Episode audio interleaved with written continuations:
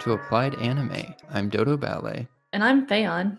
Join us as we jump in the deep end and dissect our favorite shows. As always, we want to hear from you.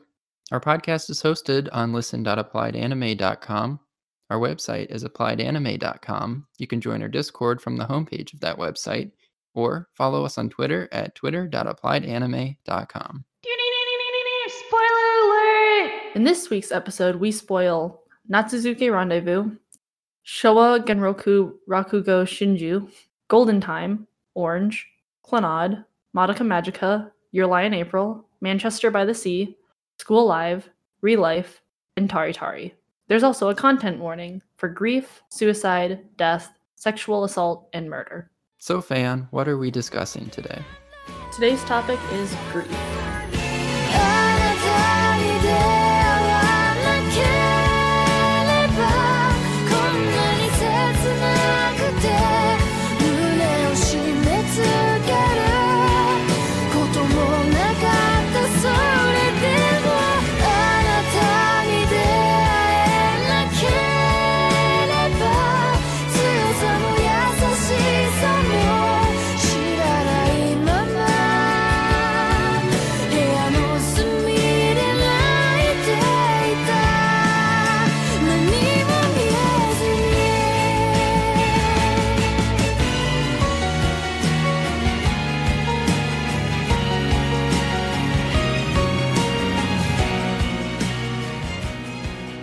So I know back like many episodes ago when I had to do a punishment game of agreeing with a review on Your Lie in April and how horrible that show is.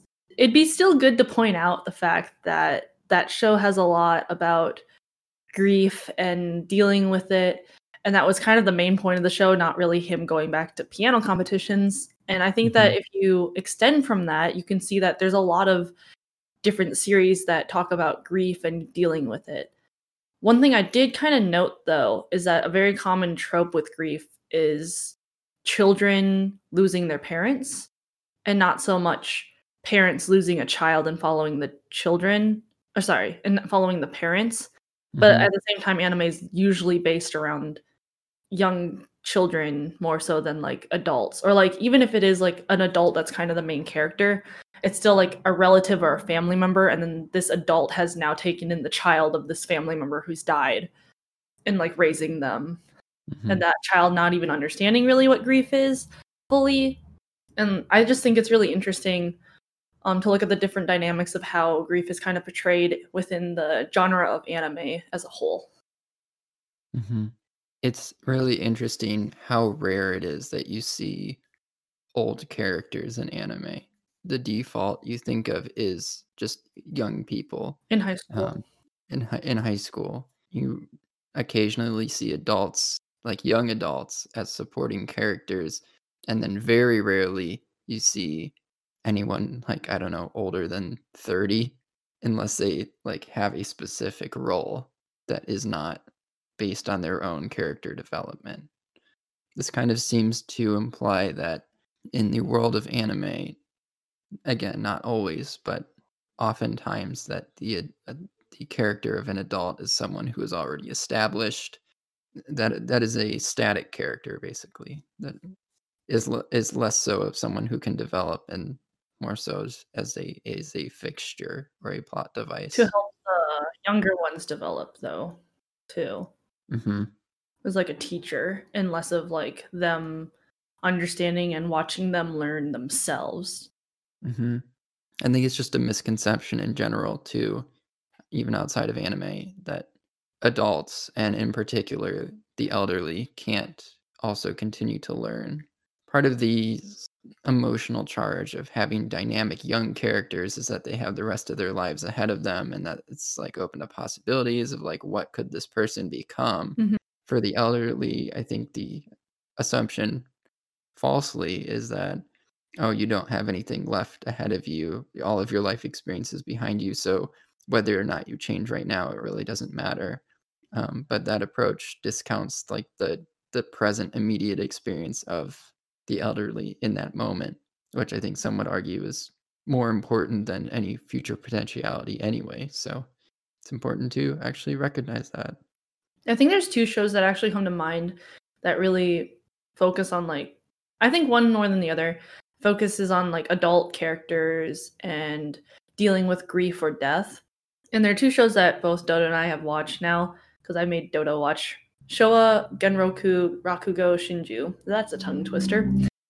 uh, which is a really interesting anime, I think, t- telling and portraying of a story of a character who you kind of watch grow up, but like the main focus is him kind of telling the story of him growing up and understanding the world and following him throughout this process and just really kind of connecting with him and seeing how he deals with like you already know that his his closest friend slash kind of like a almost a brother in a way who has died and like watching how he got to know him plus also deal with the grief of losing that character later in the future and i think mm-hmm. it's a mm-hmm. very interesting show for that another show that we also have seen is Natsuyuki Rendezvous but i think it's a little different in that sense somewhat where they focus more kind of on the on death i don't know i think there's still grief in it because there's there's mm-hmm. kind of this grief on both ends of um if you haven't seen that series it's about a a woman who runs a flower shop. Her husband has died,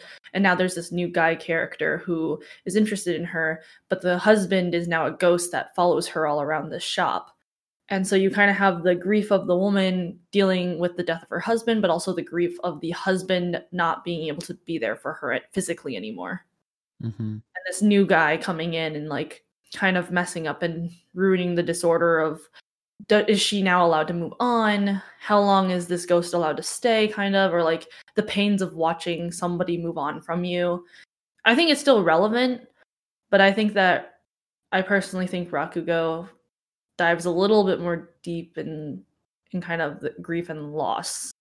Because I don't think that you technically have to have grief. Like death doesn't mean death doesn't always bring grief. Like you can have grief through other means too, like losing somebody in your life or losing even a love interest or a loved one or a friend or like even maybe not even to death but like um, if you look at golden time you have the main guy character who has amnesia and the loss of the one of the love interests who grew up with him not having those connections anymore and kind of her grief of knowing that he might change after losing his memories of how he grew up and just like there's multiple different types of loss, but we're probably going to focus mainly on death. Mm-hmm. And one thing I'll, I will say about Natsuyuki Rendezvous is that it's really, I, I think, at least in concept, I think it's really cool the idea of the ghost is able to inhabit the new guy's body for a, a good part of the show and is able to kind of live out this sort of fantasy of continuing to enjoy life with his loved one through someone else's body.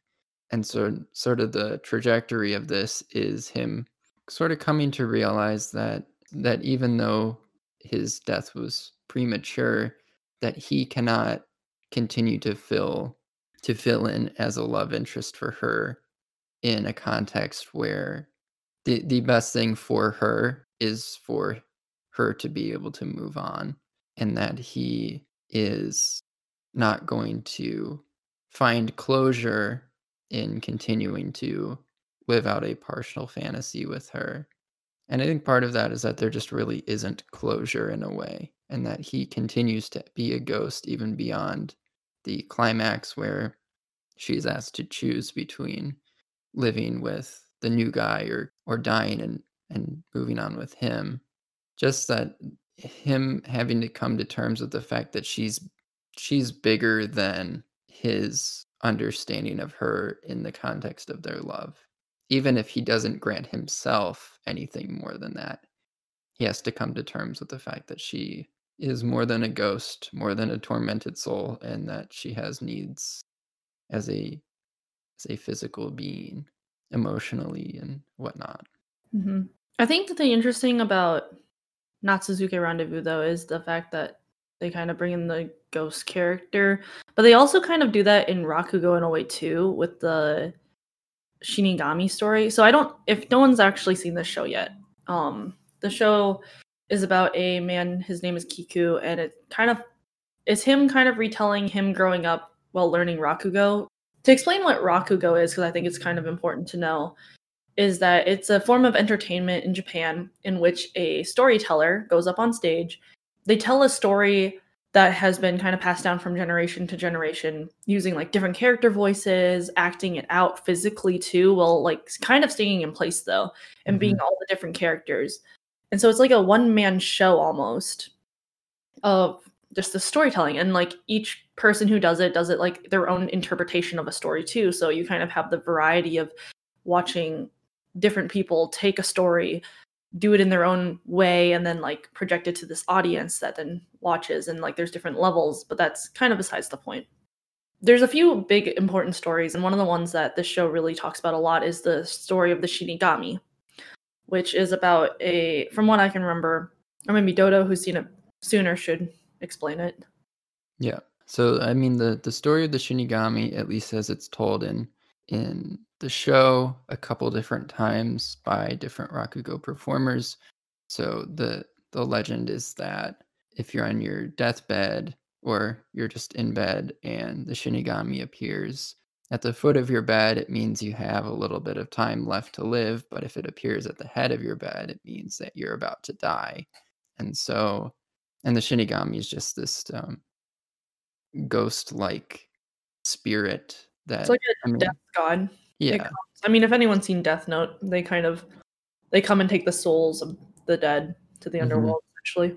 Almost like a Grim Reaper type of figure. And so basically the the telling of the the Rakugo story is just a conversation between a man who's on his deathbed and the Shinigami that he encounters, and the Shinigami tells him, Okay, you're about to die, but if you can transfer the light of your candle onto the light of another candle um, without it going out, then then I will disappear and your life will continue. But if the light goes out, then if the flame goes out, then you will die.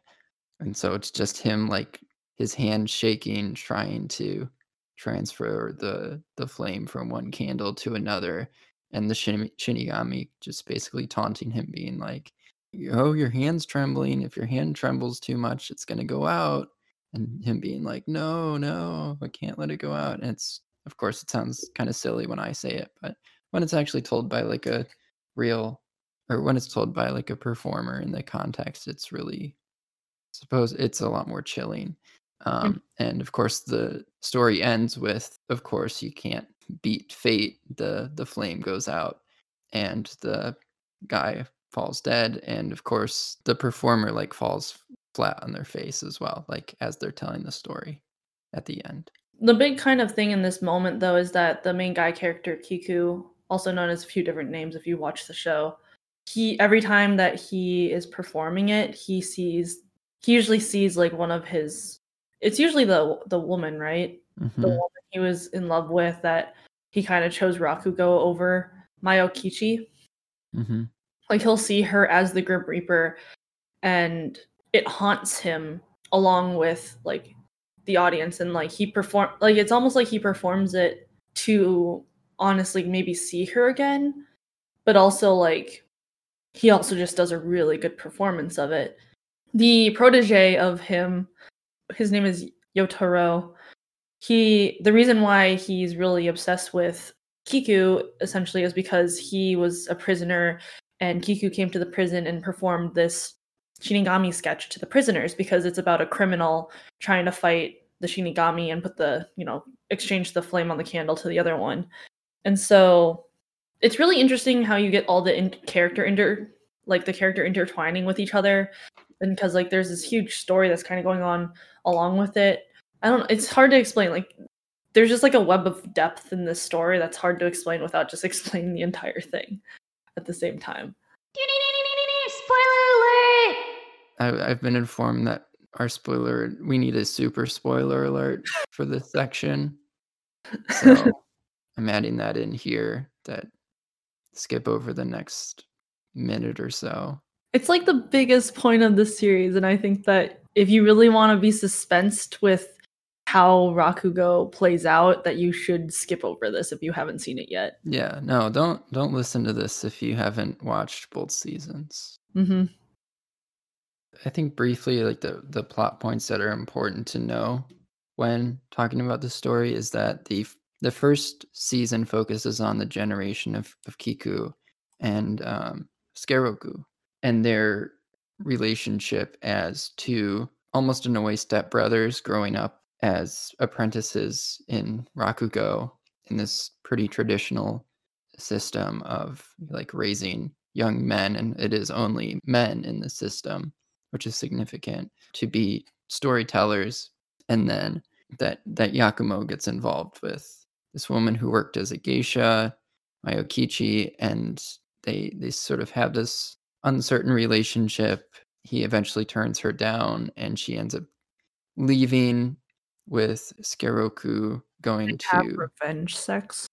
yeah, kind of. But they end up like making a family and then she leaves the family and then eventually she and Sukeroku both end up dying after their daughter has grown into a young child and witnesses their death um, and blames um, then Kiku blames himself for their death um, to preserve her memory because she was actually the one that kind of facilitated her mom's death, but he he takes the blame so she doesn't remember her own guilt. Because in the end of the day, he takes in this child who ends up kind of being the the hate child of his actions because he also makes um, Sukeroku mad uh, because Sukeroku is kind of trying to change what Rakugo is with the Mhm. elders. The elders just don't want to accept that change needs to happen for things to last, which I Mhm. think a lot of people could learn. So that's why he gets like kicked out of the Rakugo scene. And so then together, because then Kiku takes becomes the next protege of the master that they trained under and becomes like Mhm. the next leader of the generation. Even though that um, everybody kind of knows that um, Sukeroku is a better Rakugo entertainer. Mhm. He's more popular. He's at least more popular. Audiences like him. And I think he just has a lot more flair and is willing to like change the system than Kiku is. Mhm. because Kiku's a lot more timid, but that causes them to have the hate child. Mhm. and then the he ends up bringing up the hate child who literally hates him throughout the entirety of This life And- her life. of his life, pretty much. I mean, they have some moments where it's not as hateful, but like it's almost like he gets to carry along the guilt of what happened by Mhm. raising her at the same time.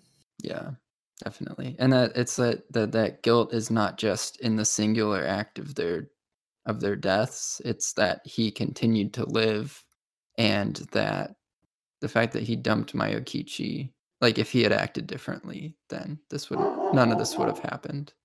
And like even his, his continuing with Rakugo as well as a way of being like I'm not good at I've never been good at Rakugo. I just do this because it's what I do like beating himself with that in a way. It's like a self punishment to uh, like Rakugo is a continued self punishment almost.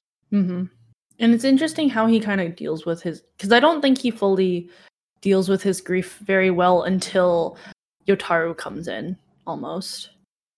Like I think he kind of has it under wraps in a way, but my mom is a grief counselor, and so I obviously asked her for some resources for this episode out of curiosity.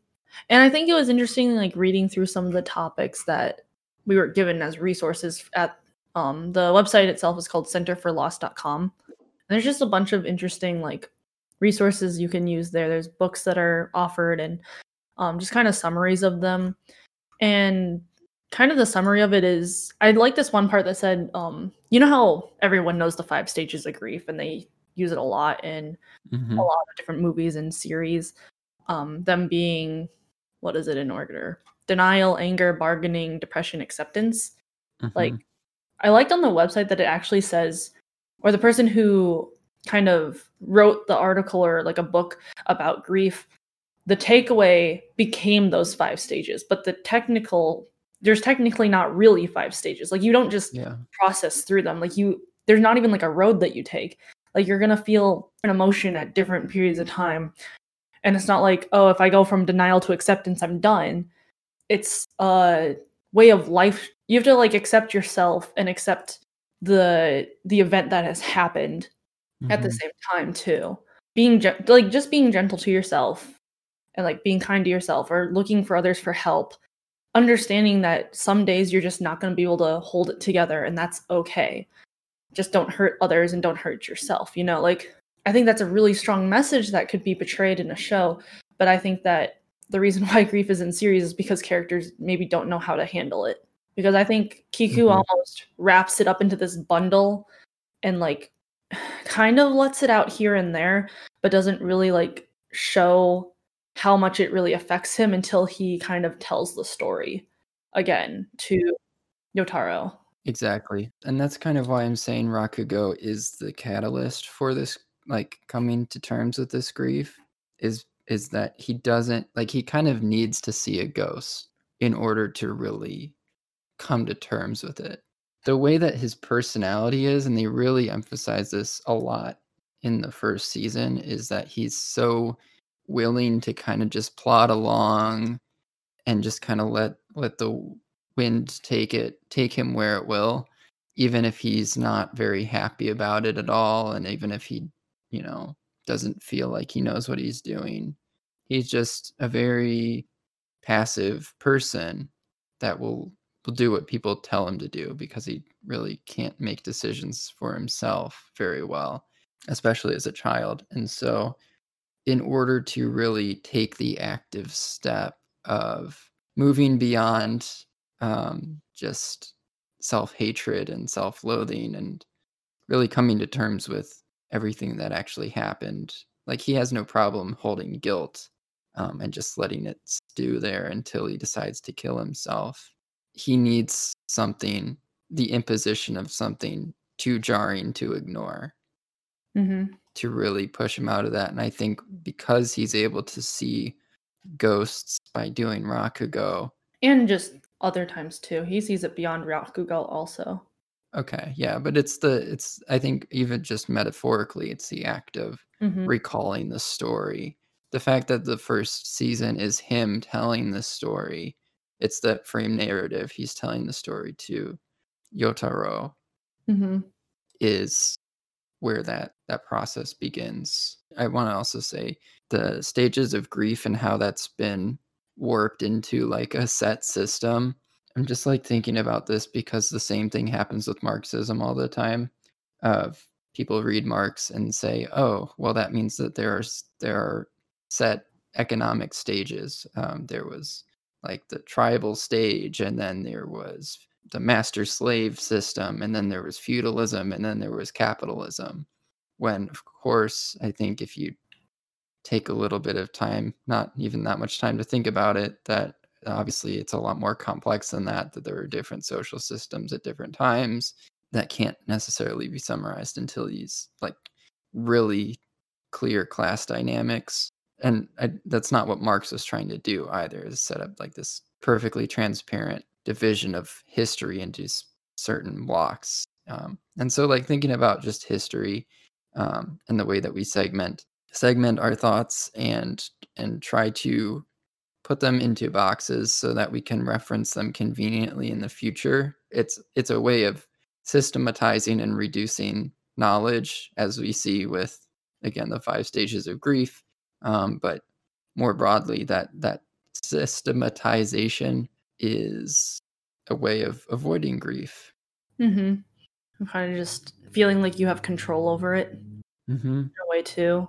I mean, like I think it's important to note, like, well, my aunt just died this past year, and it's been a really big hit for our family because she was very prominent in our family and kind of like a big connection between all of us in a way. And like it's been a year, and like you know, people kind of I think assume there's kind of this assumption that like over in a year, you know, like you're kind of going to be over it, but also reading that it's not there's no time limit, right? Like even with Rakugo, it's many, many years later, and he's Mhm. still grieving and still trying to process everything that's happened. And like obviously feels the guilt of feeling like he's the reason why they died too. And just the fact that I think it's really strong to say that it's not like a one and done thing, right? Like you're never really over it.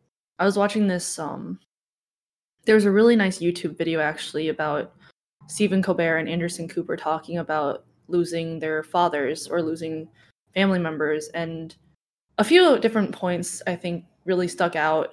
Um, one of them being there's a moment where Anderson Cooper says, I really wish there was like a physical scar on my face that like was seeable by people and being like, look at what I had to go through as a child. Cause I think it said that he lost his dad when he was really young, while Stephen Colbert lost his dad and brothers to a plane ac- accident when he was 10. And mm-hmm. so, like, even when saying this, like, Stephen Colbert is like, oh, you mean like a scar, like, you know, the lightning bolt from Harry Potter? And he's like, no, I want something that's like seeable on my face that you can't hide. And I think that it's really interesting. Like, then you have people like, oh, how'd you get that? And then you can tell a story, right? And that opens up mm-hmm. the gateway to tell the story. But if people just look like them nor- their normal selves, like, like your mind kind of has to think, what is everybody else's story? What maybe what have they gone through that I don't know? I mean, not everyone's going to be willing to say something about it, maybe, but like, yeah, it's being it's recognizing that there are those connections with people that you can't always physically see when people are in pain mm-hmm. and just acknowledging it and like maybe giving condolences if you know someone's lost a loved one or um, being able to just listen to somebody if they need to talk to someone and just um, another thing that really stuck out in that interview was like them talking about how by experiencing grief you are then able to connect with people who've also experienced grief um, right at the beginning anderson cooper says when i tell people that my mom's died like they they start you know saying like oh i'm so sorry for your loss and then going into a story about how they've lost someone too mm-hmm. and i mm-hmm. think that it really just clicked for me right there like the whole meaningfulness of in like the harry potter realm there's these like black winged horses that essentially move the the kids from the train to the castle. But if you haven't experienced death you can't see them. But if you do and you can see them then you've experienced like grief or death in some sort of way. And i think it's really interesting thinking about like the experience of grief and how you can connect with other people who've also experienced grief but like in such a easy to know way if you can see a thestral or not compared to like in real life where it is true though. Once you've experienced like a grief it doesn't even have to be like death. Like it could be just experiencing the loss of of your first love in a relationship. Like it doesn't humanize you. It just makes you i think it makes you more conscious and aware of pain because one of the other articles said that once with at least like small children it's really hard to like talk about grief with them because they have a hard time understanding really deep and meaningful conversations. So they you can get a little bit out of them and then they kind of run away maybe and go do something else. But mm-hmm. there's this um the one part that really stuck out was if you can feel love you can feel grief. And i think that's very true. Like i don't know. It's just it's like at a young age you can feel grief but i don't know how much you really understand of it until like maybe later when you experience I don't know, like a bigger loss, I guess, with the lack of better phrasing, if that makes sense. Well, yeah, and I think it comes down to like not having a concept of death too. Mm-hmm. For adults, and like, I mean, you might not remember the time you first had to come to terms with the idea of death, and often maybe that was through experiencing like a loss of a of a family member or someone for the first time. But if you didn't experience that from a young age, you might not remember like having to confront the idea that death is a thing because it's not like something you're just born with is understanding death did um, you do you remember the first time you've like really no i death as a child? No i don't i don't remember. Well uh, okay the earliest earliest memory i have of of death is when i was young and one of our cats caught a rabbit at our house and we watched the rabbit die. Mm. And I remember like my sister was like really, really like an animal lover as a kid. And so she really like imposed that on me in a lot of ways. And so we were, I think, more upset about this dying rabbit than most kid would kids would be sad about it watching a rabbit die. But I think we were we made it a bigger deal than and, and I mean that in like a self righteous way, not in like a real substantive way. But yeah, I don't have any real recollection of any time when I was like, oh, okay, wow, people don't live forever. I mean, I think that was something that I was just kind of taught over time that people don't live together, but I know that I know the big moment that it really hit me was when my grandpa died when I was like in middle school or like late elementary school, I think maybe 4th or 5th grade. Um cuz he we went to go visit him and he was like thinking like a hospice state or something like that. And when he died, I was to go over to my cousin's house to play Pokemon or something. So like it like people said it around me, but it didn't really lock in until I got back home. And I was like, "Well, where's where's grandpa?" And they're all like, "Oh, well, he got taken to the funeral home." And then I just started bawling because I was like, "Why did they take the body away? I wanted to see the body. Like I wanted to see grandpa one last time sort of thing." Mhm. Which I mean, I did later at the funeral, but like that was like what broke the camel's back. Like I started just bawling immensely and I just remember that being like I don't know like thinking about it now like I don't know why that was it, but like Mhm. It like something just clicked right there and I was like, "Oh my god, I don't get to see grandpa again." Even though Mhm. I had heard that he had died like hours before, right? I mean, obviously my grandpa dying was really big, but another really significant I don't know, the the one where like I really realized what it means to die though is when we had to put my dog Hope down because we were in the room with him when it happened and just like there's something that kind of takes over you when you see an animal or a being take its last breath. Um because I mean obviously the vet took the heartbeat beforehand and then to confirm death they take the heartbeat again to make sure that the heart stopped and just like physically watching it happen was just one of the most intense experiences I think I've ever really had. But no, when you have to like euthanize an animal, and I think it was kind of my decision, like the fact that I felt like I kind of decided that it was time, like really haunted me for a while, being like, we could have done more, maybe we could have done this or that. And like, even at the time though, I was like, I don't know if I want to put my 12 year old dog through surgery that might only give him a few months. Like, Mhm. where do you find that balance who what right did i have to decide too is kind of what i questioned a lot and like getting over that is still something that happens today. And like i think like i Mhm. said it's it's timeless. Like you just are permanently affected by this thing but i think it also helps you grow in the sense of you now understand and can empathize with other people about what has happened too.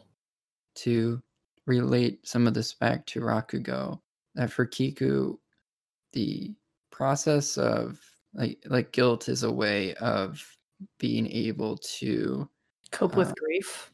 yeah or or deny that it's there almost. Hmm. and part of that too is that he's he has such a desire to be isolated.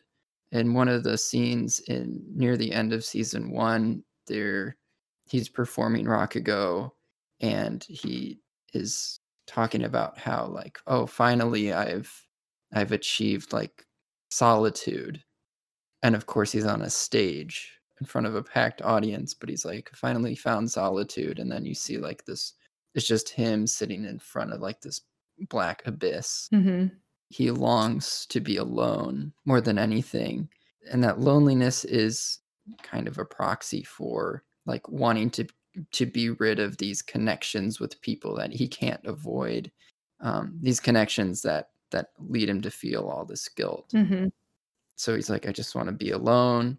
And i think that a lot of that stems from i don't want to like i don't want to be be more accountable than i already am. I don't want to be a burden on this world. Which again i mean you think of that in terms of his desire to commit suicide in the second season it's i mean that is a common for people who are who have suicidal thoughts a lot of times. It's like i never i wish i had never been born. I wish that I wish I could extract myself from my necessary social position or my inevitable social position that makes all of this so painful. I wish just that none of it had ever, existed. And so, really, the grieving process for him becomes this embrace of the people around him in his own sort of standoffish way. Um, and I think that the point at which he dies is a point when he kind of realizes how much Konatsu, the girl he raises, he realizes how much she meant to him and how even his like desire to be alone and his um, desire to kill himself, extract himself from all of his social ties, that she kept him going because I think he says she didn't give him time to, like raising a child, you don't have time to think about those things because you have to deal with the immediate. hmm Um, you have to deal with this other person, whether whether you want to or not, whether you want to stew in your own guilt or not. hmm And so I think he finally comes to accept that he's not just a burden, that he made something good from those social ties that he was trying so hard to avoid, and that he realizes he's more than just a burden hmm or just like a, a problem in the world. hmm And it's especially the case when he sees her child and all the joy that that child has. hmm He wants Rakugo to die with him but being able to see I, I think here on the radio and i'm i'm referencing one scene in particular here it's the scene where he dies being able to to hear rakugo on the radio in yotaro's own sort of innovative way in this innovative medium on radio of course which is would not be considered traditionally appropriate for rakugo. Totally different medium. Um, but being able to hear that and hear the joy that it brings the child who's able to sing along with it on the radio um, tossing cherry blossom petals in the air, he's able to see that okay, Rakugo is something that can, like, we don't have to eviscerate the, all this loss via Rakugo and let it die. Like Rakugo can become this living thing that embraces the positive aspects of human social life. I think that really sums it up well, which means I'm going to change the train a little bit now. Sorry. And no, you're good. I love Rakugo. I think it's a fantastic show, and we didn't even hit Mhm. how deep it goes, honestly. But I don't think grief is the only thing happening, and I don't want to tangent, so we're gonna turn or change topics. Um, I do want to, since we were talking about suicide and committing suicide after somebody else um, has, I think it's important to talk about. Not important, but I think it'd be interesting to discuss Orange, um, Mhm. because in Orange you have kind of that situation where the mother dies and the son feels such grief over his mother's death that he also commits suicide. But in the show, what the show is about essentially is like this group of friends whose like high school classmate commits suicide. They grieve his loss for many years, but they also kind of move on in their own lives. But they get back together um, to open a time capsule, I think, and they're like, "Here, we're gonna write our our past selves letters, send them out into like this mysterious abyss where things happen, maybe." And some miraculous timeline skip later, the letters appear on their high school um, doorsteps, where they where they get this letter saying like, "Hey, there's this kid who's gonna show up at school.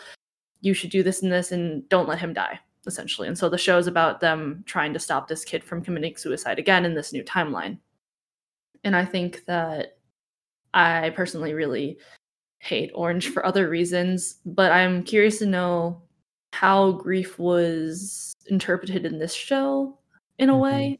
I don't know. I I was really frustrated, I think, maybe with this show and how it dealt with it. And like I get that if somebody has lost a loved one, you should listen and you should help them through it, but it almost felt like they were coddling him, maybe. Mhm. In a way, yeah. But I mean, like, I think he needed the help, but at the same time, like, the main girl character, Naho, like, almost steps up as this mother figure for him to, like, then fall in love with, Mhm. which just overall made me angry because I still think Suwa was a better character than this. I get that he's sad, and I know that he's sad, but he just turned really like I mean, like, I don't know. He was whiny and like angry at everything, which makes sense because, you know, stages of grief. But I don't know why I couldn't like pity him either. Like, I know we Mhm. were supposed to pity him and like hope that he lived at the end of the day. But at the same time, I was just so annoyed with him. Well, and it's like it does a, it's kind of a strange thing too because it's like hindsight 2020 where they're able to go back and fix this thing or try to fix this thing when of course much of the point of grief is that you can't fix it. uh, Mhm. is it is something irrevocably broken in your life basically and it's coming to terms with that that brokenness um, and of course maybe maybe brokenness isn't isn't the right word to use there i apologize if that's poor terminology but to be able to see a character like that and and know like all right we know that if we don't act then there's going then he's going to commit suicide and therefore we need to make sure we we do everything we can to prevent it and of course the show is about like getting to the root cause of it and being able to to to Stop it. to stop it but it makes you think like okay if he hadn't killed himself but he just had a really bad experience with grief and maybe eventually worked through it on his own later in life but he still like suffered a lot although he never followed through with suicide or whatever then none of this would have ever happened it's like obviously suicide is a something that we would love to never happen but why is it that that becomes the point at which we suddenly start to care for each other you know? Like why is that the inciting why does that have to be the inciting event? Why can't we care for each other knowing that that anguish is already enough to be worth that care you know? And i'm not saying that it can't be an inciting event for that either like again i Was it, kind it of makes the story, but yeah it makes sense it's like a narrative thing Mhm. but but the it, it just it just raises the question of shouldn't we also take care of each other even when the stakes are not that high hmm Well, I think there's kind of like, um, I think that's also my frustration a little bit with Clannad. I know that's one of the saddest anime that everyone watches. Sorry, I said that really sarcastically. Um, i just watched it to watch Ellistora cry you're not wrong. I really did though. I bombed the entire thing. Not bombed. I binged the entire two seasons in one night. We'll come up right before like death scene. He cried. I was like, I succeeded, and then I finished the rest of it and went to sleep. But I don't know the whole like, like I think Clannad would have been a better story if they just let both Ushio and whatever her name is, the main girl character that he marries, die. Like if he just let if they actually killed those two characters off, like I think it would have been a much more powerful anime than the little like magical diddlywad that happened where the past suddenly like they went back in the past where the mom didn't die and the girl didn't die and like they all live this happy little cheerful ending. And I'm Mhm. just kind of like slightly annoyed at the fact that they like came back because I think that it would have been a much more interesting show if they hadn't. Like especially for a show that like plays the normal shojo harem-ish um type of series too. Like it's a very classic school um school anime. Like a guy Mhm. who's kind of normal, falls in love with a girl who has many other girls that are suddenly also interested in him, but he actually chooses one, which is impressive. Marries her. They have a child together. Like this is this is already going beyond the point of wow. And then she dies and you're like, "Oh my god, she died." And then the child dies. And you're like, "Oh my god, the child died." And then they both come back from this miraculous wish that he was able to make after the child died and you're like, Mhm. huh. Well, like this would have been more interesting if they both had actually died, but I get why they probably didn't, so they didn't get flames, but like it would have been an interesting story, I think.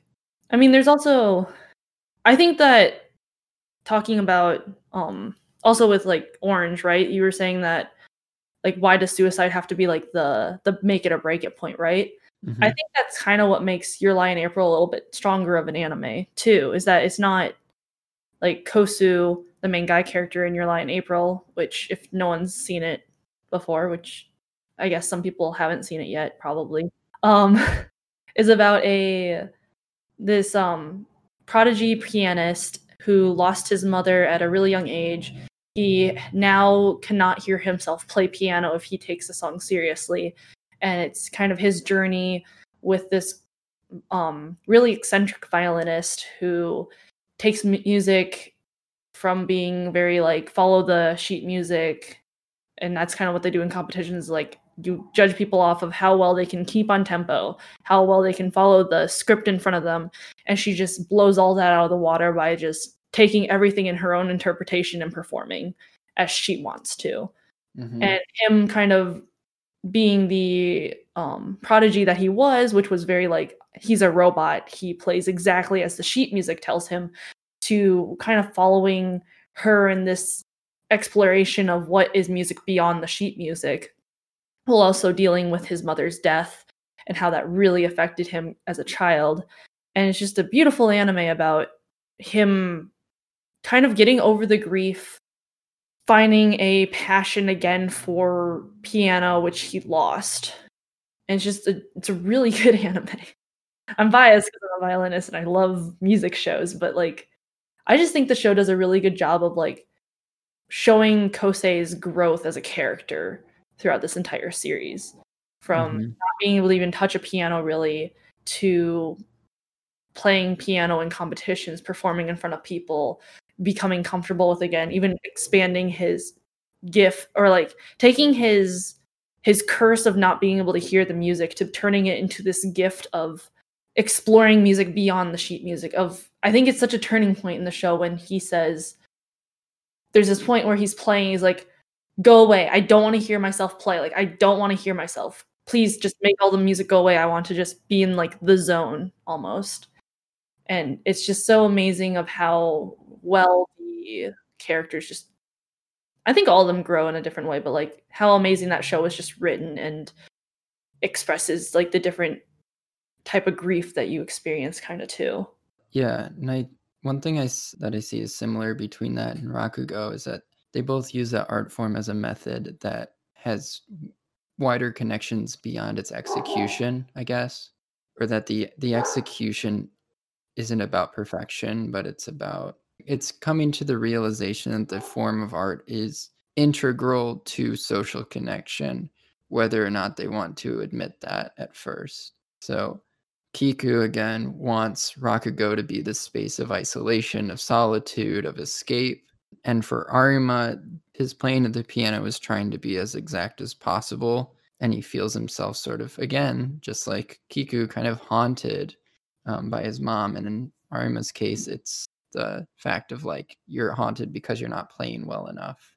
You're letting your, the memory of your mo- mother, or you're letting your mom down. You're letting your mom's soul down by not playing well enough. Then what both of these characters come to realize is that the art form is, at least in some sense, a proxy for that social connection and that that love and that perfect execution is less important than illustrating the social connection and the generational connection more specifically and celebrating it so What I also think is interesting, I know that some people probably didn't forgive the mother for what she did to him too, like when she hit him.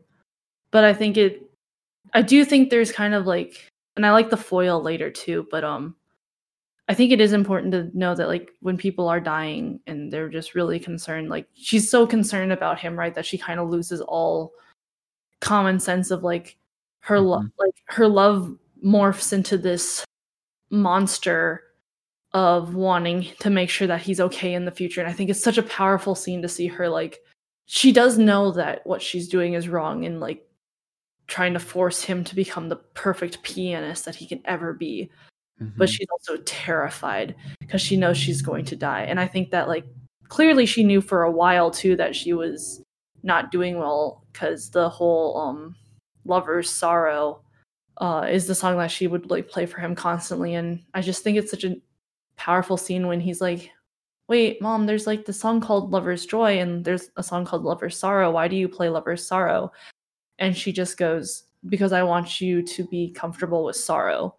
So like you already know that she knows she's gonna die. Mhm.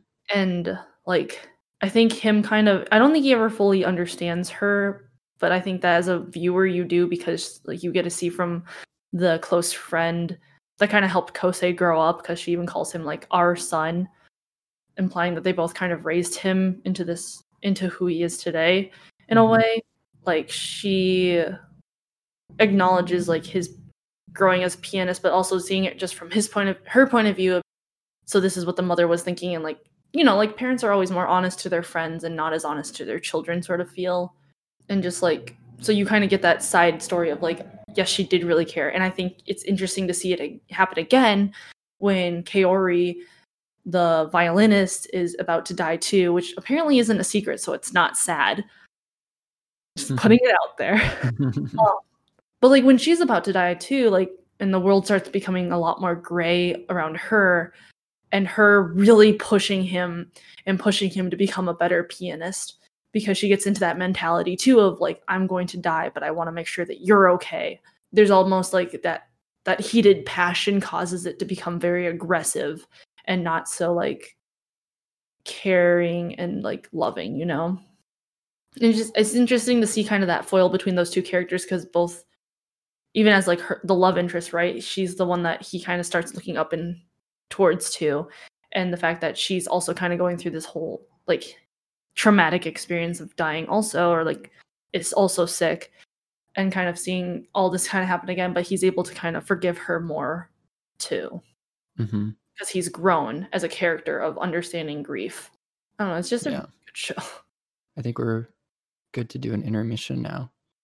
So there are different ways of, of course, as we know, grief is expressed in many different ways, and of course, talking about anime, we want to think about that in context of Japanese culture in particular, and what those sort of acts of mourning might look like, and how those differ or might be similar to some of the ways that we mourn in the United States. Um, so I did find a couple articles that discuss sort of Japanese funeral rituals slash um, traditions associated with death. And there's definitely some interesting things. Um, one of the first things that sticks out to me is, um, of course, in the United States, we have like graveyards where people are buried. Um, in Japan, of course, there's a lot less space in general, but and it, it's not to say that because they don't have space, this is why this is the way it is, but that is one part of the explanation that they have. They're called ohakas, which are family graves. So almost everyone is cremated in Japan. And so the ohaka is a sort of tombstone, um, but it's for a whole family. And you put your ashes at the ohaka. Um, and it's in a sort of a stone monument in an area that would be similar to a graveyard. I don't know what the exact name for that place is. So cremation is a lot more prevalent in Japan than the United States. And something that they do is they will actually take the some of the bones out of the ashes using chopsticks, and then they'll pass the bones between each other. Um, family will.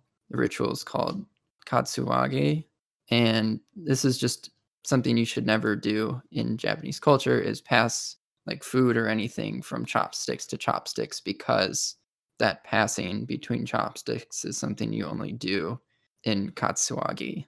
You also don't ever want to stick your chopsticks up in a bowl of rice. Um, in China, it's it's also bad just because it resembles incense sticks in China. But in Japan, it's like declaring yourself dead because you put chopsticks in a bowl upright when you are offering it to somebody who has died.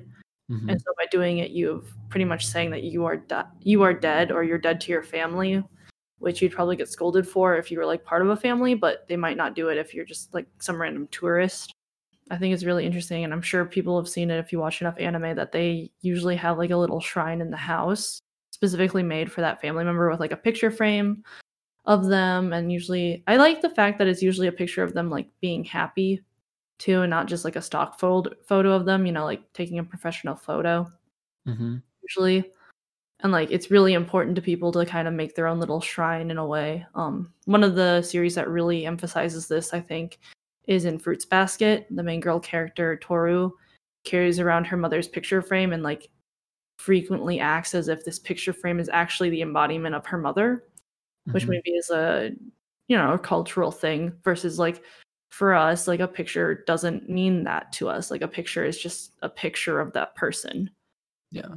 and i think that's very interesting One of the similarities I kind of see is that a lot of the ritual aspects of, of funerals, both in Japan and in the United States, is that it is like an acknowledgement that it's a ritual and that it's not as much that that the ritual itself again is important in what it signifies and I think especially today that less and less people take it literally.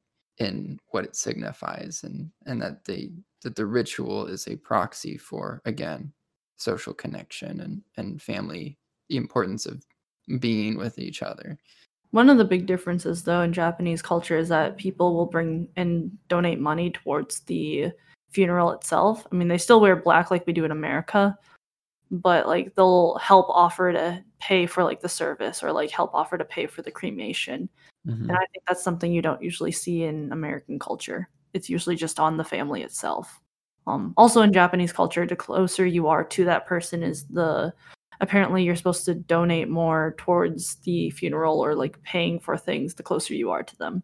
I will say too, that it, I think it's interesting that there's this tradition of okiyome, which is a meal that you can have at different times in in the funeral process. That this is a time when you get together with friends and family, and you eat and you drink. And to start this meal, the head of the household will shout "kenpai," which is like a funeral version of kanpai. So it's like, and kanpai meaning like cheers, basically. So you're saying like this modified version of cheers to start this sort of like celebration to um, celebrate this person's life. Um, so I just thought that that was interesting that like this process of mourning isn't all about like subdued sadness you know that there's also these moments of joy and i think you see that more you're starting to see that more often too in the united states i remember i think we went to like a, a meal after a funeral for a, a close family friend of ours and a lot of it was just kind of sitting eating talking. So i don't remember if they were drinking or not but i just remember my parents like talking to our close family friends and like having a good time and like catching up with people that they hadn't talked to in a long time. And they were like smiling and laughing with each other you know basically celebrating this person's life so i think Mhm. it's cool to see those aspects be becoming more common in the united states and i don't know if that's also a more contemporary development in japan or if that has been a tradition for a while i'm honestly not not sure Mhm. Well, I know that my aunt's funeral also was called a celebration of life instead of like a funeral. And she told everyone to wear colors and everything. So, like, maybe it is changing, which would be kind of cool. hmm And that ends this intermission segment.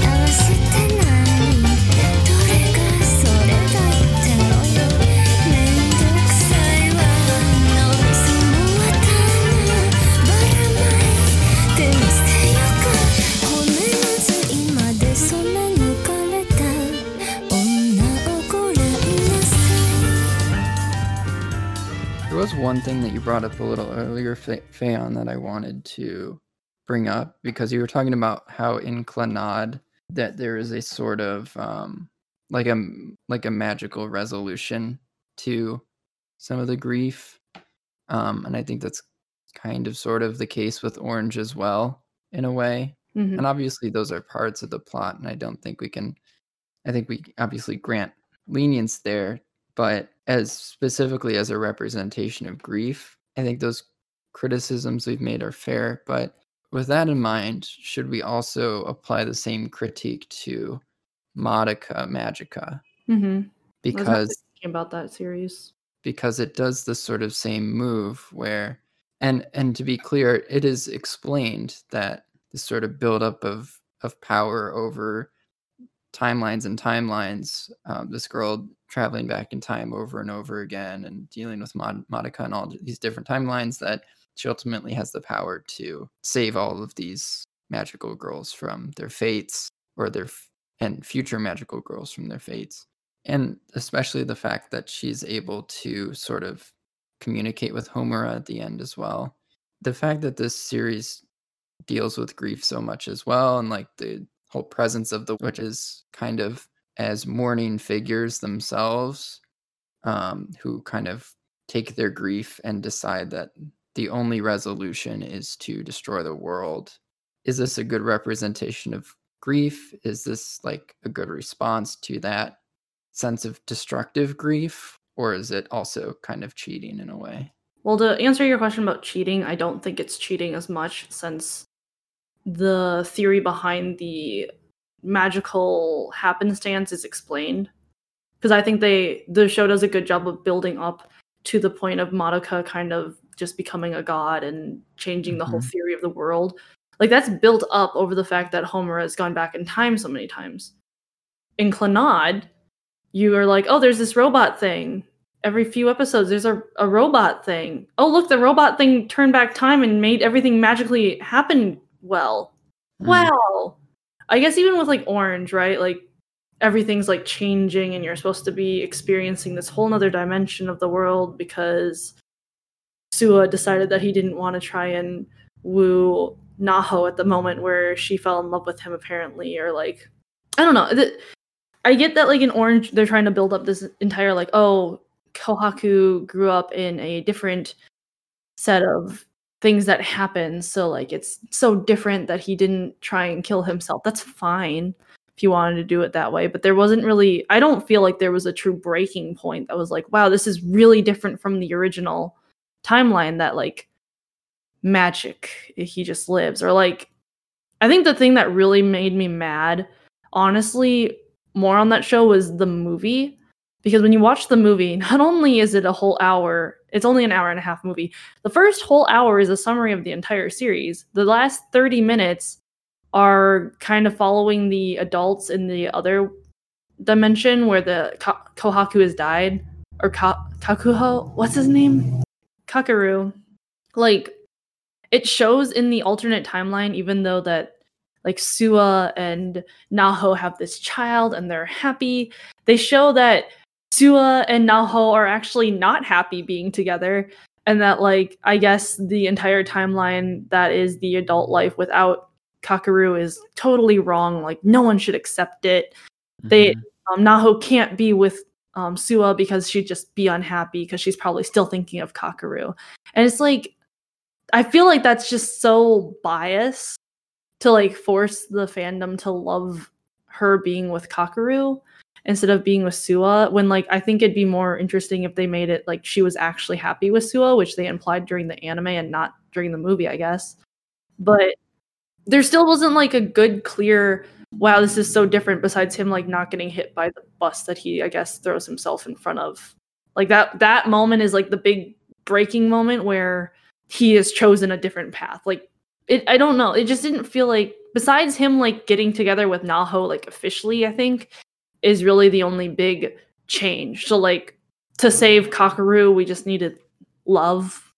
I don't know. I think the the concept of orange is really interesting. I just think the execution of orange was just piss poor. Um with Madoka like I think the there is grief in that show. I think it's all embodied mostly in Homura though, since she's the one experiencing the consistent loss of Madoka, her best friend. Or if you watch it for the Yuri aspect, her one and only love interest of her entire life. But I think there's also the fact that she doesn't get to make her cake and eat it too, right? Like Homura almost like forgets that Madoka exists because Madoka becomes a theory. And I think that that's what also makes it really interesting as like that takes away the magic, right? In magic, everything happens perfectly, but in in this series, not only does Madoka like she saves everyone, but the cost of existing in the first place. And I think that's what kind of makes it a little bit better as a series overall, honestly. I see what you're saying, but doesn't that also make it? Isn't that sort of a convenient out for Homura in dealing with her grief? Because it's almost like, and again, not not exactly this way, but in a way, it's like Madoka is able to basically say, "It's as if I never existed, except that the world is now a better place."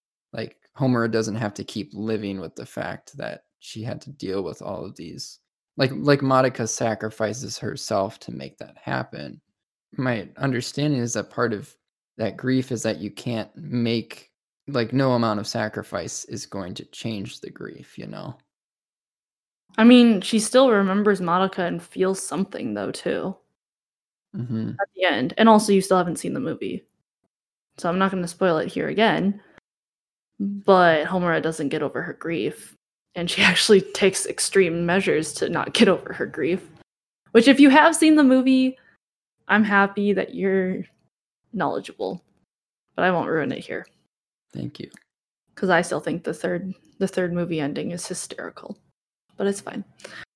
But no, I don't think that I think that Madoka does it in a different way that is far superior to the other two shows.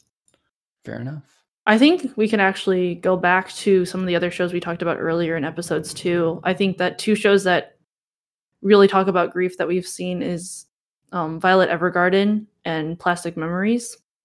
hmm Because I mean, we had the entire conversation about plastic memories and the sense of is it worth making these connections with people if at the end of the day you know that you're not going to be there anymore and you're going to lose them and like you're going to feel sadness and is it worth to experience love and friendship if grief is on the other side of the coin you know This is something we talked about a little bit right before we started recording, but I want to point out too that like it's a lot of the common thread in these stories is like characters dealing with well would it be better ne- never like the the question basically being is it better to have loved and lost than to never have loved at all right Mhm. The- the cliche Question. question, yeah and the answer is always in these stories yes it's better to have loved and lost. It's always better to live with the grief and continue onward um, than to just eviscerate everything.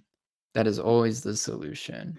I think it's healthy though, because I think, at least personally, I still think that it's worth to experience something that might have ended up bad, but to have experienced it, even something to learn from it, or like to not regret something that you've done is just a really strong way of living. Yes, but the point I want to make is that this narrative is always written by people who come out of it, you know. These are stories written by living people. I'm not saying that the that the conclusion is wrong. I'm saying that we don't or, or let, let me put it this way. Because we are living people, we always are working in the realm of having loved and lost. There's no, we can't eviscerate ourselves because if we do, then we're not here anymore. And so we see that every attempt to eviscerate and continue living doesn't work. And th- that those figures who try to do that are always tragic figures or they're villains. So we never really have to really come to terms with the fact that for some people, never having loved at all, and I say this question more as like a proxy also for for death in a way. Like, what if we get like a Kiku who decides that okay, like suicide is the only is the only option, and roll credits. The and again, it's not to say that that is sometimes a, a good solution, but that is just to say that we that that is the conclusion reached by people and we don't get enough stories about that having to deal with those consequences. Well, it kind of goes back to what we were talking about in the previous episode about delinquency, right? Like we can't have we have there probably never be a series where people who are stealing from other people can be protagonists if they're just plain out evil and there's not like a reason why they're stealing. Like how do you write a story where the conclusion is like I'm going to go commit suicide like I don't know, Romeo and Juliet, right? Mm-hmm. like what like how do you even follow a story like that like you follow the ghosts that have committed suicide or something or or what like i don't know how you like or you just talk about everybody in their family that had to experience the loss of these two characters which even then they'd be like oh they shouldn't have done that but you Mhm. still wouldn't even get the point that you're trying to get across like there's no right. I don't think there is a way to write a not even a happy ending, like an actual conclusion to something that would or like nobody would ever okay that because it's pretty much okaying the idea of suicide. I guess it depends on the type of suicide too. Like if it's for reasons of like I'm sad, I want to commit suicide, maybe it's definitely deemed not as okay. Whereas like someone who's terminally sick and wanting to go on their own terms without having to deal with like going through four months of harsh cancer treatments. hmm Like, I mean, there is. I guess that was a really interesting Grey's Anatomy episode actually once that I watched about. It was either Grey's Anatomy or Private Practice, but um, Amelia, one of the characters, who's like a the sister of Derek, the brain surgeon. She's also a brain surgeon. One of her friends gets tested to see if she has Huntington's disease because her mother had it, and she finds out that she does, and so her friend commits suicide because she just doesn't.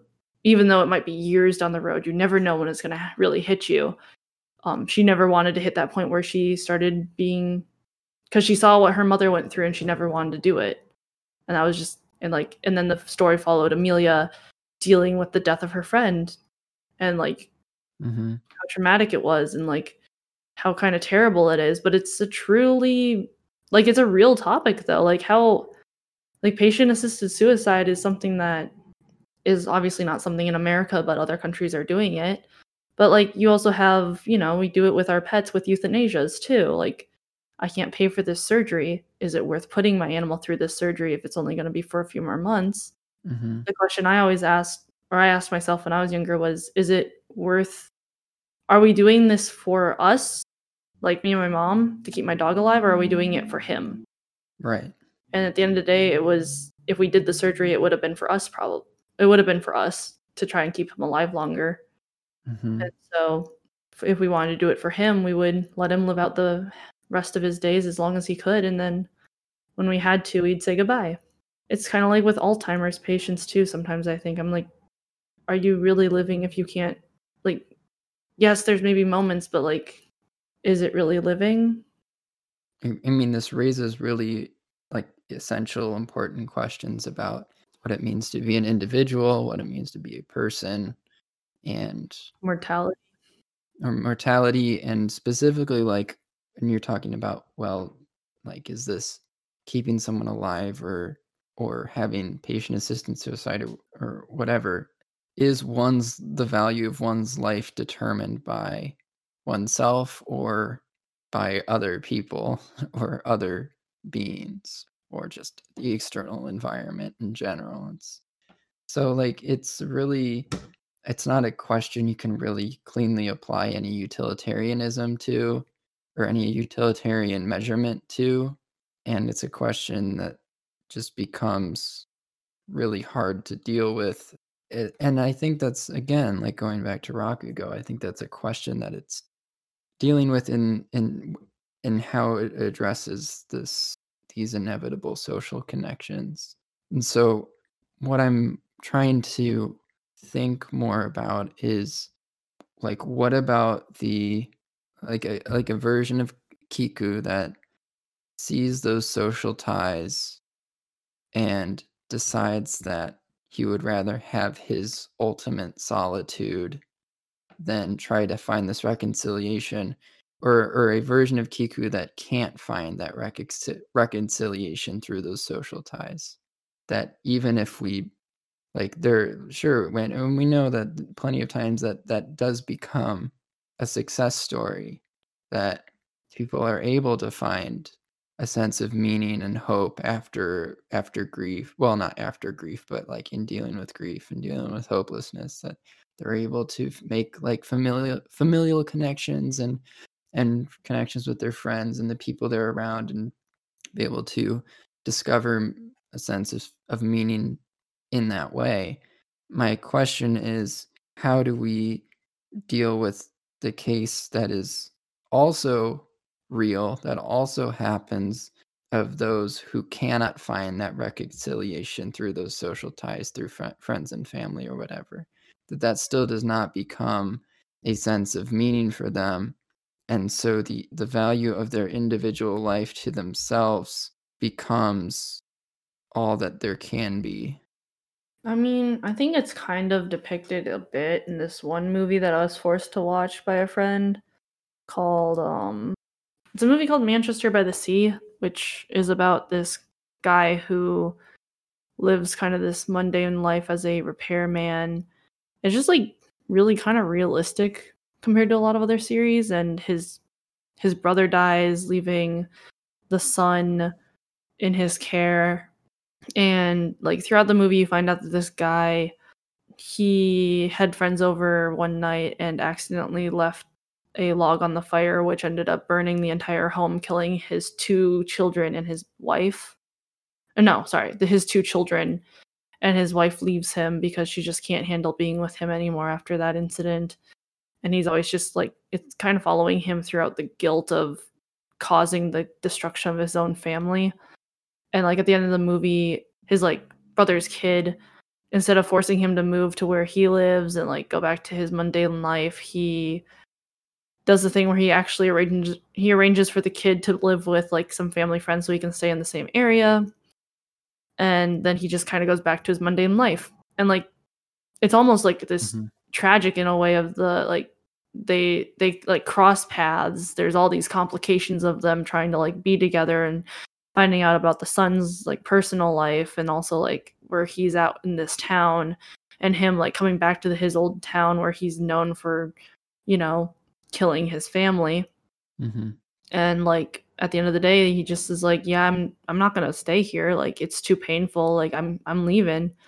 And you don't want to come with me. So here's where you're going to stay. And like literally kind of abandons him but like thoughtfully abandons this kid and it was like kind of kind of tragic in that sense of like it's maybe it's not suicide but it's still that like denying connections between him and everybody else around him and not really Mhm. like learning from the experience too which was kind of interesting That sounds like a really good movie.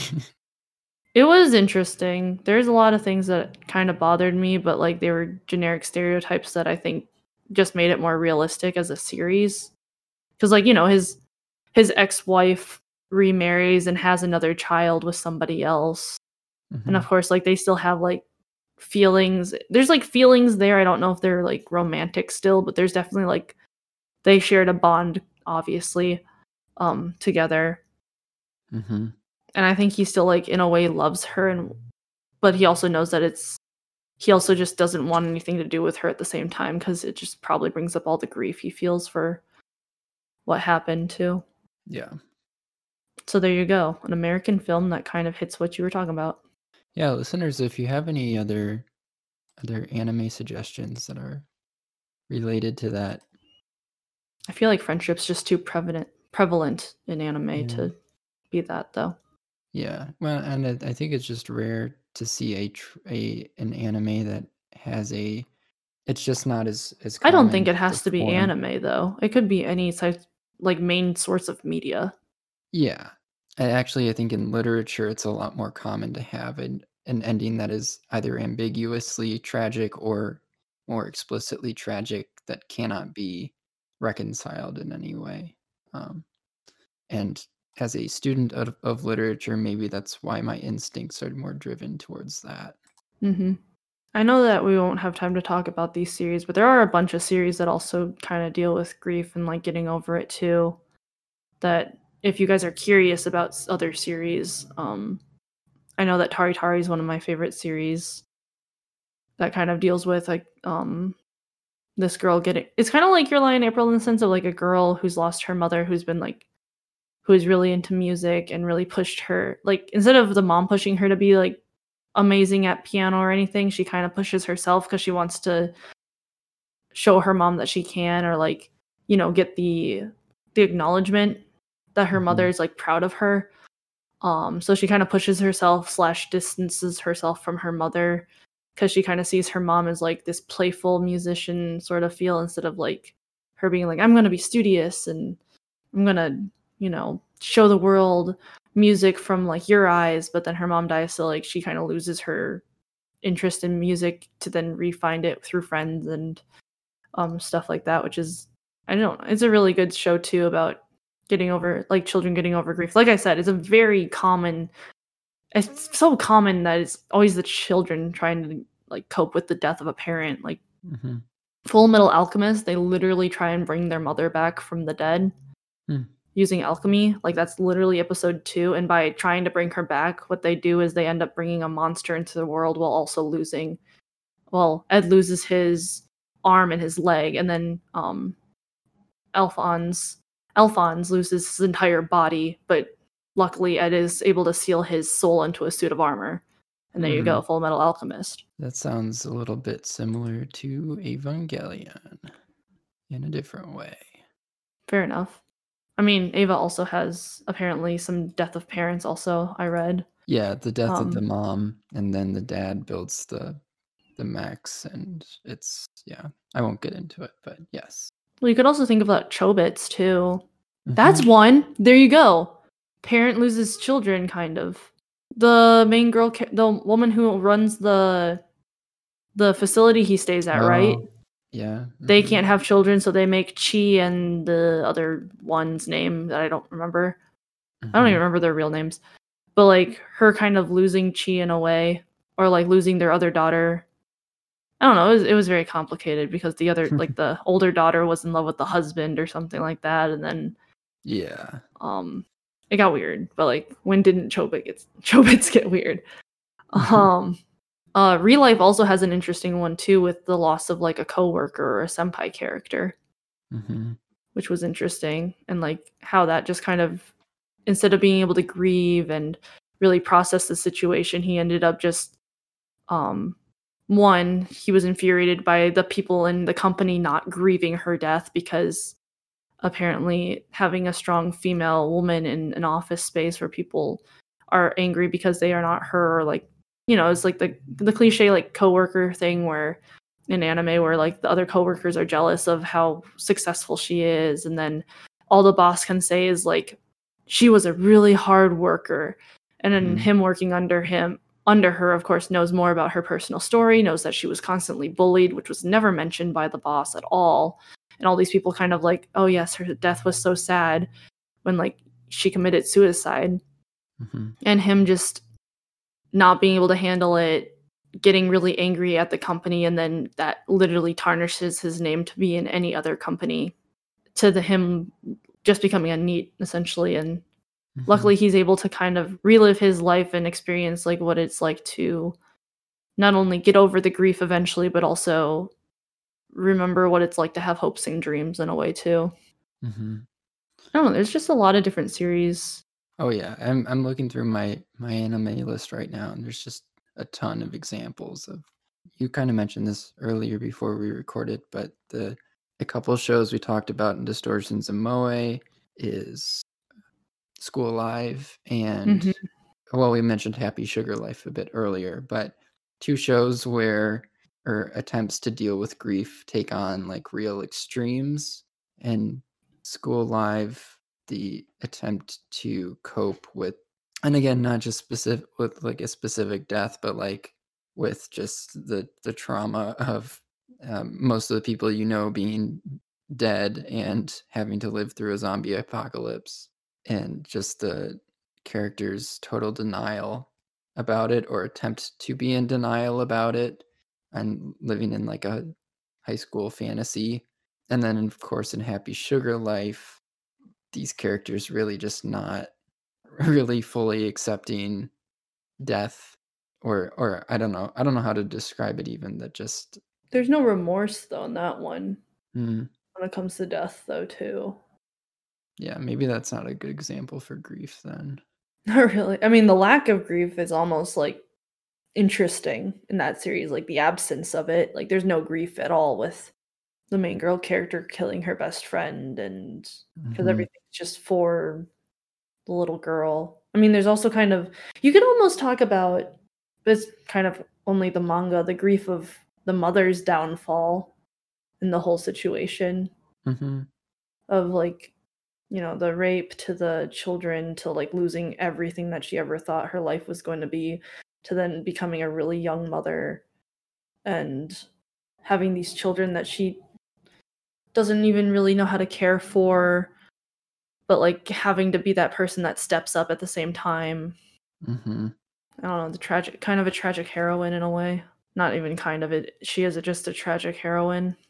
Um anohana is one that we is also known as one of those like really sad animes that people cry to and mm-hmm. i know this is going to upset a lot of viewers dodo and i didn't really enjoy the show to be honest we both don't remember why I personally thought the Yeah. ending episode though was actually got me a little bit. I was like, wow, this is actually pretty sad. Like they're playing hide and go seek for the last time.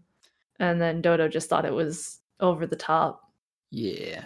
Like I I thought like the trajectory of the show for the most part wasn't too bad.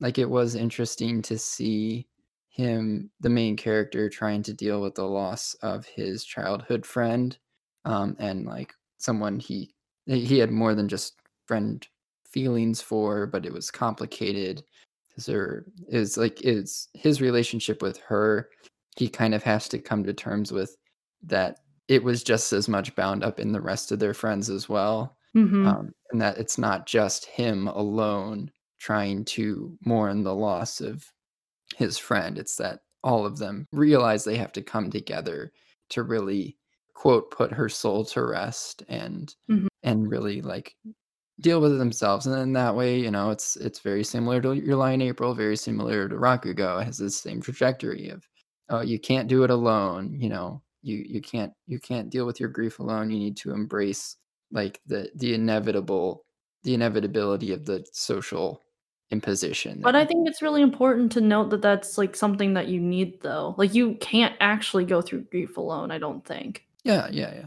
because like a lot of it comes down to being able to talk with somebody about it or like you're not just in your own head because when you're in your own head that's the most dangerous time like you Mhm. need to be able to talk to somebody about it it's all over the grief handbook that yeah i browse through too And, I- and I agree with that. I'm just my the the problem that I have from the previous question is like like when when that fails, you know. i know but like you can't i mean like it's you can't fail that in a in a show i mean you okay you can and they do it in books all the time like you said but like for media that's meant for people who are prob like people aren't going to want to see that happen I want to see it happen. i'm not saying I'm you sorry. I I'm won't not- keep pushing it, but i'm not going to have this argument with you on this right now okay. i mean there's just no good answer for you No, there's no answer that's ever gonna like settle whatever you're hoping for like there probably is a movie of some sort that has that I'm just complaining about it. i know I don't need a resolution. but your resolution of like having that actually makes me uncomfortable as a person Why? i just because i don't i don't know probably because i uh, Because it implies that suicide's okay? i guess yeah Well, uh, that's I think that's a a misconception then. Or maybe I just totally strawmanned you and I'm sorry. kind of i know we can't hide it behind a charade of it never happening by not showing it hmm but I also want to make the acknowledgement that like it'd be really hard to depict that in media Hmm.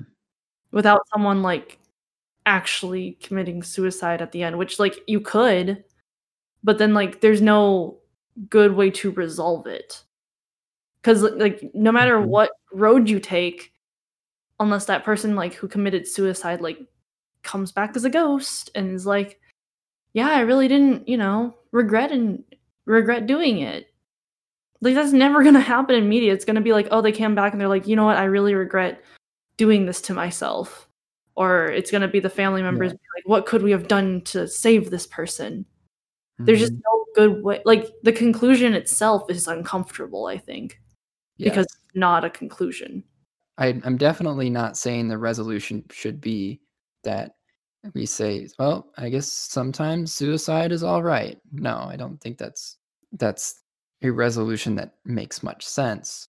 Um, but I think it what it can do is push in the direction of formally you're, you're using the form of in this particular media to question the necessity of resolution in narrative in the first place. Being able to challenge that is important in allowing it to be effective as a means of expressing something. But I feel like if you were to do something like that, people would take it the opposite way and be like, oh, this justifies why we should be able to. But that I think that's operating in bad faith then. If you're going to be worried about the reception of and the the misrecognition of that, then we're never going to get get past our n- narrow need for a resolution. Part of being able, I think, to be able to talk about grief is being again able to acknowledge that there a lot of times isn't a neat resolution or even a partial resolution. And so being able to tell a story about grief, I think formally we should be able to tell stories that don't have resolutions and and acknowledge that the lack of resolution doesn't mean we're advocating for the alternative or whatever we pose the alternative as. How are you fighting the resolution that I guess occurs then? I don't know. Like I just can't picture how they're going to make any source of media that has that sort of ending and how they could justify it and like twist it in the way of like making people not want to. When like you obviously like people are going to see what they see. And I also think that if you are going to do something like that and want to put it out there and like break the system, I also just don't I don't know if anyone wants to have that also on their conscience if someone does take that the wrong way. Yeah, but then why okay, but you could make that same argument about something like Happy Sugar Life. Like people could take that show really the wrong way quite easily. Um, but we acknowledge that but that's the whole thing is that the characters we acknowledge that the characters are way out there and like obviously like in it's at some level we we say like oh like Sato's like she's so crazy we love watching her she's she's wild but at another level serious level like we know that she's deeply disturbed and if a person like her actually existed that person would need help and it would not be good or fun to emulate that. I really, and it's because of the way that she's presented.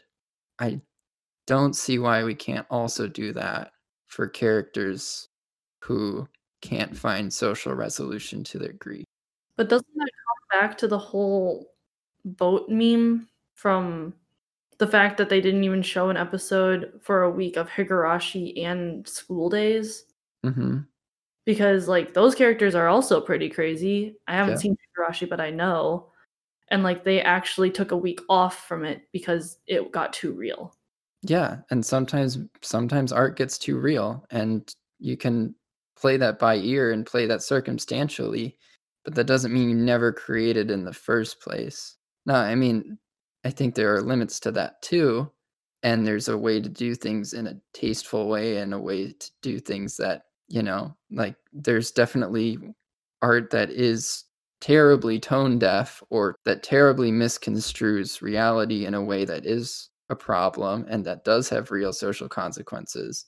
But all I'm saying is that that this particular representation of grief can exist in such a way that it does that it contributes something Im- important in itself and does not necessarily have dangerous implications. It depends on how it's told, you know. Now if there were a situation like let's say that that Rakugo ended with Kiku committing suicide or whatever. And then right as Rakugo was coming out, there was some prominent Rakugo performer who committed suicide. Then yeah, absolutely, I would say take the episode off the air. Maybe don't show it ever. At very least, you'd want to delay it like they did with the nice mo- boat meme. You get another nice meme out of it.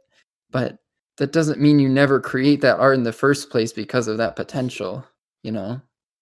I get where you're coming from. It's just I just can't picture a show that's gonna do that like you want it to. Mhm. At least especially in anime because it's just I don't think that's something that they want to do. Maybe you can see it in manga, but like I feel like how producers or how like kind of strict the laws are, I feel like even too, like it's just it's not gonna be possible to have that in an anime. Mhm. I can't imagine any source of media that you actually could get away with that right now. Like a conclusion, unless like you had them die and then everybody was just like, you know what? Yeah, that was that was the conclusion that should have happened. I don't know. Like it's also different if you're reading something that's like suicide versus like they just kind of die. Well, it's like it's not like that should have happened. It's like that happened and well, that's it, you know. Mm-hmm. I think it's kind of like a just a very atheist. I guess I want more atheist stories, if that makes sense. I don't know, but I just don't see how you can conclude that way without like you kind of just have to say like I don't know how you can conclude like that unless you built up the entire story of like why this is wrong, but they still did it anyway. Mm-hmm. But people are still gonna take out of it the fact that it's they think they'll take it in the perspective of it's okay. And I'm not trying to say like the art itself can't be created to do that. I just can't picture a form of media getting away with that. I mean, books, sure, but I just can't picture how people would in, like how to to build up to that point in such a way where like that conclusion happens and people get what you want out of it. Another thing I was thinking though, just now that you talked about it, with suicide, they don't want to produce things that suggest suicide in anime, also though, because there's too many suicides that happen in Japan.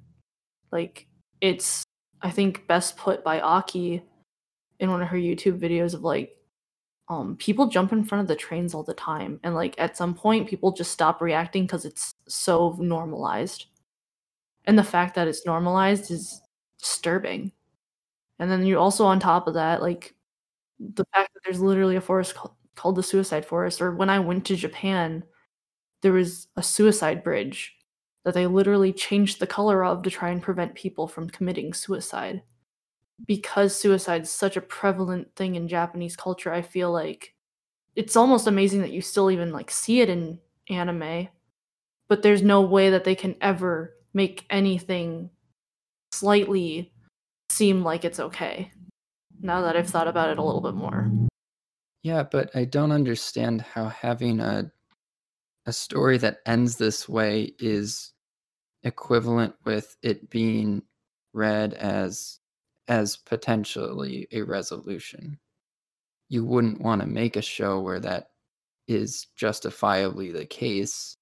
I think the whole point of the show would be to build up to showing how tragic that really is.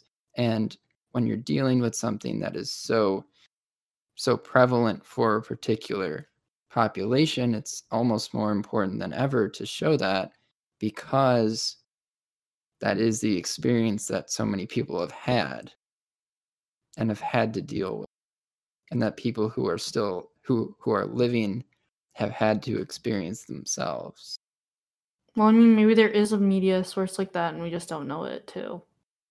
hmm I don't know, but there's also that concept of like like if you throw it under the rug, then you don't have to worry about it too, right?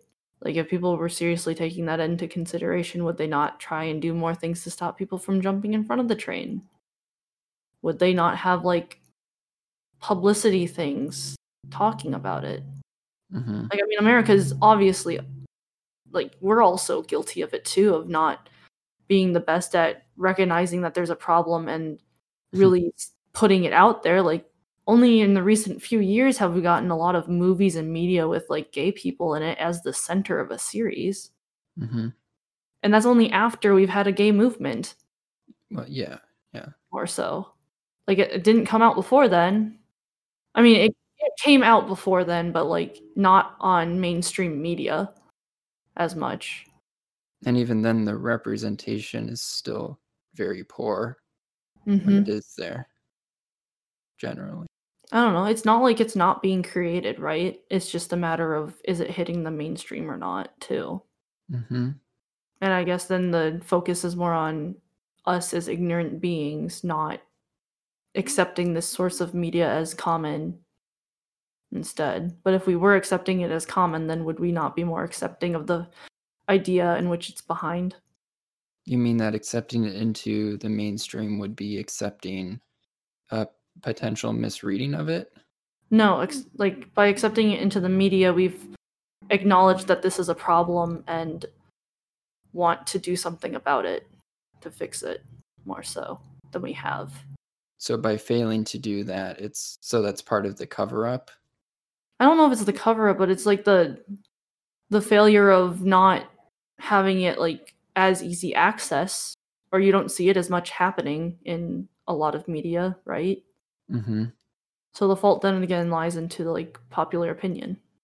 But also I think it falls into what we're comfortable and uncomfortable with because as I think someone put it, I think in one of the grief things like Americans in general are very bad at negative emotions and dealing with them. Because you don't see a lot of stuff like not a lot of media where like oh this negative thing happened let's really like dissect it.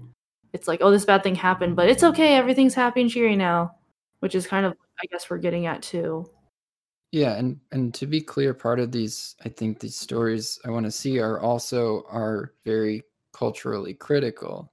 Like you you are able to see throughout the course of the again, like thinking about like post-colonial literature, you see all about why like the life experience is the way it is as a result of economic power or racial injustice and like centuries of exploitation and oppression that culminates in a sense of you know incompleteness or a sense of disappointment. And even if you know it or or a lack of resolution i guess that can still be built upon or lived past. And so i think part of the task there so like for example t- being able to critique a, f- uh, a failure to address mental health global mental health problems in a national context or or however they're dealt with. You can have a tragedy that like it's not just tragedy and that's it but you can have a this tragic lack of resolution that nonetheless shows what led to that tragedy and those implications can have real constructive consequences where you say wow look how how poorly uh, japan and the united states deals with mental health. Look at like what it le- leads to. Now we can go away from that and say okay we need better we need to deal with mental health more holistically and actually take it seriously and talk about it. Hello, Dodo of the Future here. At this point in the episode, we continued to argue extensively in circles about the need for clear resolutions in media. For the sake of your convenience and peace of mind, I've edited most of this out. When we did finally call a truce, we both felt as though we had adequately punished ourselves enough for getting involved in such a heated, arduous debate that ultimately led nowhere. Therefore, we did not have a punishment game, but we did manage to pull ourselves together well enough to finish off the episode. So, back to it. All right we already punished ourselves listeners you we've have been- to edit all that Yeah.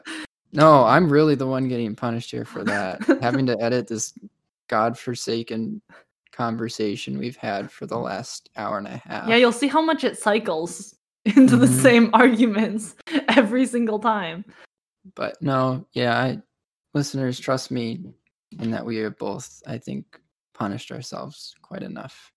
I guess we're gonna wrap things up then. Here's our question for you guys this week. What shows have you seen that really depict grief in a interesting way? Let us know by sending us a message on Anchor, which you can find at listen.appliedanime.com. You can also find us on our website at appliedanime.com, which you can join the Discord page on the homepage of our website, in which you can tell us what shows that you watched. Or you can tell us on Twitter at twitter.appliedanime.com. So, Fayon, what are we discussing in our next episode? In our next episode, we'll be discussing Otaku 101. We'll be bringing in some noob guests, and hopefully, we have a good time. It will be. Thank you again for listening to Applied Anime. This has been Fayon, And Dodo Ballet. signing off.